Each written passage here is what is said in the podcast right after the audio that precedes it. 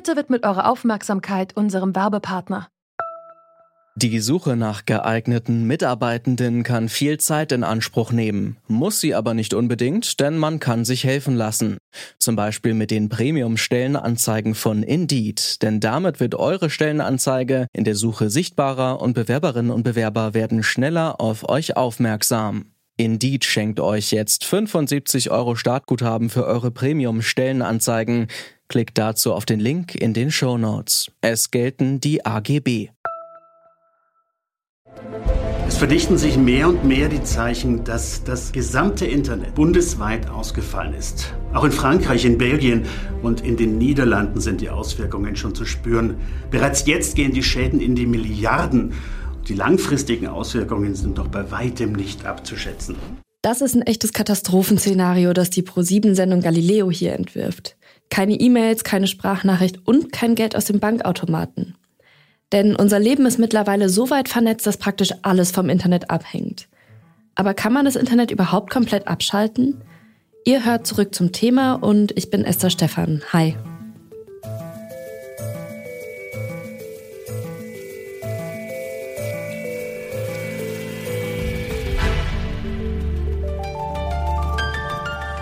Zurück zum Thema. Um zu verstehen, ob das Internet abgeschaltet werden könnte, schaue ich mir erstmal an, wie es überhaupt funktioniert. Das Internet wurde nämlich in den 1960er Jahren entwickelt und zwar unter anderem bei dem US-Rüstungsunternehmen Bolt Beranek Newman. Und mitten im Kalten Krieg sollte diese Technologie sogar einen Atomangriff überstehen. Deshalb ist das Internet wie ein Netz aufgebaut. Fällt ein bestimmter Knotenpunkt aus, dann können andere übernehmen. Einer dieser wichtigsten Knotenpunkte weltweit ist das D-Kix in Frankfurt am Main. Thomas King ist der technische Direktor am D-Kix und ich habe ihn gefragt, was denn passieren würde, wenn das D-Kix ausfallen würde. Also ich hoffe erstmal, dass wir keinen Atomangriff generell auf der Welt sehen, ja. Aber das war ja das Schreckensszenario, was man äh, auf der Basis man damals gearbeitet hat. Aber wenn der D-Kix jetzt ausfallen sollte, ja, dann würde man das, glaube ich, gar nicht so sehr merken in Deutschland. Die Techniker unter uns schon ein bisschen, ja, weil die können dann sehen, dass die Geschwindigkeit im Internet langsamer wird und der ein oder andere merkt es auch, wenn er zum Beispiel ein Video streamen will über, über alle der Videostreaming-Plattformen, dass das Laderädchen etwas länger lädt oder vielleicht sogar auch mal äh, zwischendrin wiederkommt, wenn man ein Video anguckt. Das hat man ja so heutzutage nicht mehr. Das geht ja alles relativ äh, flix. Aber das wäre, glaube ich, so die einzige Auswirkung, die man wirklich ähm, als Endnutzer auch sehen würde. Gar kein Problem also, oder? Ein bisschen länger auf ein Bild im Chat warten, aus dem Homeoffice zu arbeiten, wäre für viele wahrscheinlich auch nicht mehr ganz so einfach. Tatsächlich hängt aber mittlerweile unser komplettes Leben am Internet. Und damit sind die Folgen auch sehr weitreichend. Das hat mir Frank Sauer erzählt. Er ist Politikwissenschaftler an der Universität der Bundeswehr in München und macht außerdem den Podcast Sicherheitshalber zur deutschen Sicherheitspolitik der eine oder die andere fände es vielleicht sogar äh, zumindest für ein paar Stunden auch ganz erholsam, wenn mal irgendwie E-Mail-Ruhe im Postfach ist und auch keine Textnachrichten eingehen und keine Anrufe. Aber Sie haben natürlich recht. Gerade in der Zeit, in der wir leben, die Gesellschaft ist hochgradig vernetzt. Wir sind es an sich gewohnt, dass wir permanent von Informationen umgeben sind und die auf uns einprasseln. Ich glaube schon, dass das einen erheblichen, eine erhebliche soziale Auswirkung hätte, wenn sowas über längere Zeit andauert. Also sagen wir vielleicht zwei, drei Tage. Dann, wenn man eben an diesen Punkt kommt, sich Sorgen zu machen. Was ist vielleicht mit meinen Angehörigen? Ich kriege keinen Kontakt zu Freunden. Vielleicht ist es auch so, es gibt Menschen, die brauchen Hilfe. Ja, pflegebedürftige Menschen zum Beispiel oder so. Wenn man die dann nicht mehr einfach so erreichen kann, dann muss man natürlich hinfahren, dann muss man schauen und so weiter. Also es ist natürlich so, Wegfall der Kommunikation ist ein Teil und auch das, was Sie angesprochen hatten, nicht nur wirtschaftliche Folgen, klar, ja, so für Banken zum Beispiel ist es ein Problem, wenn sie keinen Datenverkehr mehr austauschen können.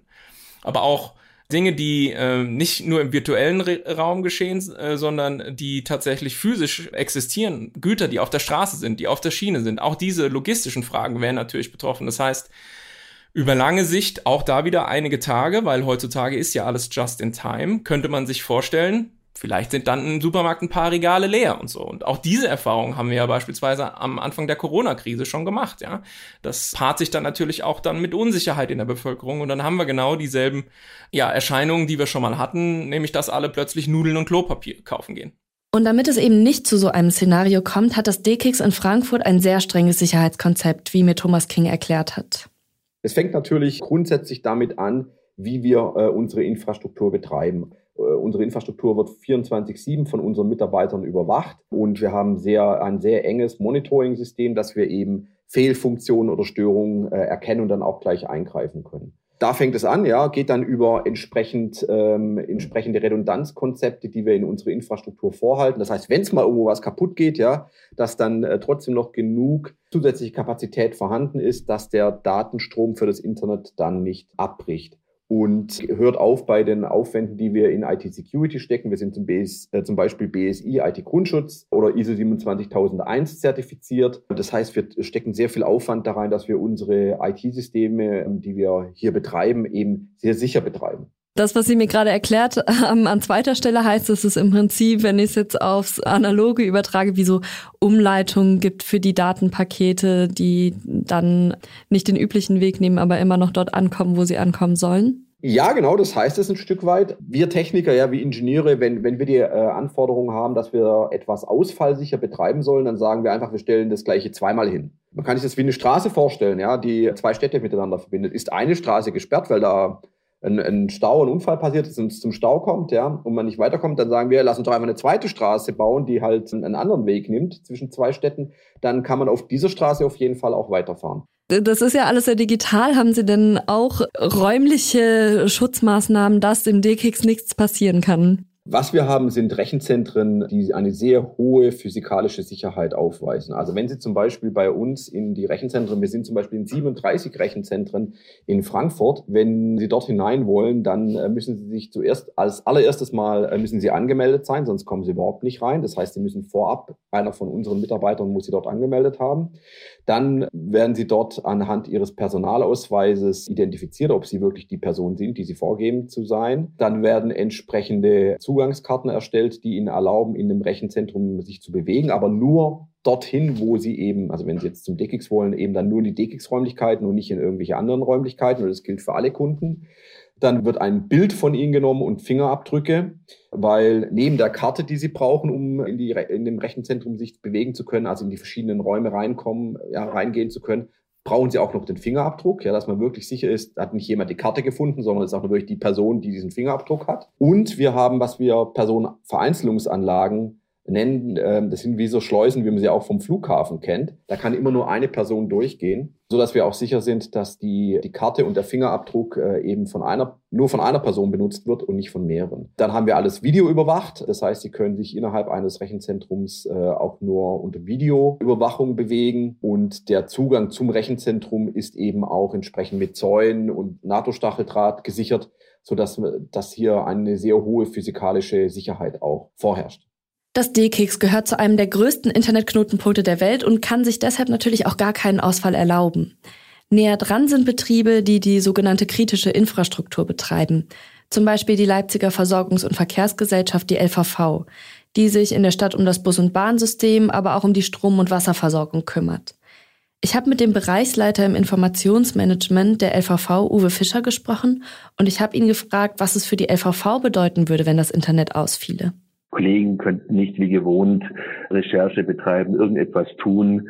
Es würde erstmal das Tagesgeschäft ein bisschen beeinträchtigen. Das heißt, das Tagesgeschäft, das wichtigen Betrieb sicherstellen, würde bei uns zum, ja, zum großen Teil ohne Internet funktionieren weil wir hier sehr stark auf eigene Cloud-Komponenten oder eigene Infrastrukturen im Sinne der Daseinsvorsorge zugreifen. Das ist einmal den, den Bahnbetrieb, den Straßenbahnbetrieb, der funktioniert autark, der hat sehr wenig mit dem Internet im Moment zu tun.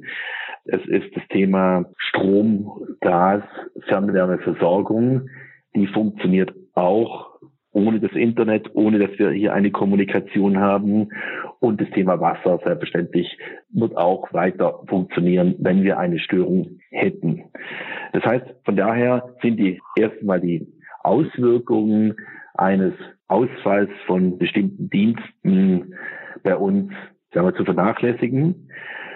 Nichtsdestotrotz würde es natürlich Unruhe, Support und ich sage mal, die Mitarbeiter werden beunruhigt. Aber ich glaube nicht, dass wir irgendwo in eine Schieflage geraten würden.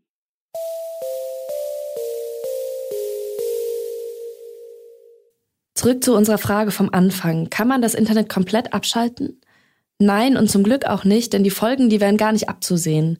Deshalb gibt es gerade auch an den besonders kritischen Stellen immer noch eine doppelte und dreifache Absicherung.